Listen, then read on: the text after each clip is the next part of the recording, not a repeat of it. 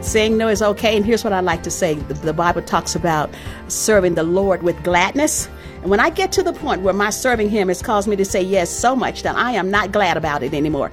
Deborah Pegues on Focus on the Family Minute explaining why we shouldn't overload our already busy schedules. I'm mad about it. So I don't want to serve God to madness. I want to serve God as long as I'm, I can be glad about it because it's uh, in alignment with His will. I have the peace about it. I'm not fearing your rejection, your alienation, and therefore I don't. I don't want. Most people think if they say no to the pastor, they're saying no to God. Yeah. When I had a pastor say, "Listen, I just keep piling it on until the, they say uncle," until, say, until they say that's enough. I, I, and most people won't say that. Some people would just quit church. I've talked to people who have left a church because they worked them too much.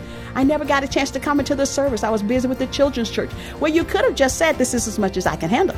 More from Deborah at FamilyMinute.org.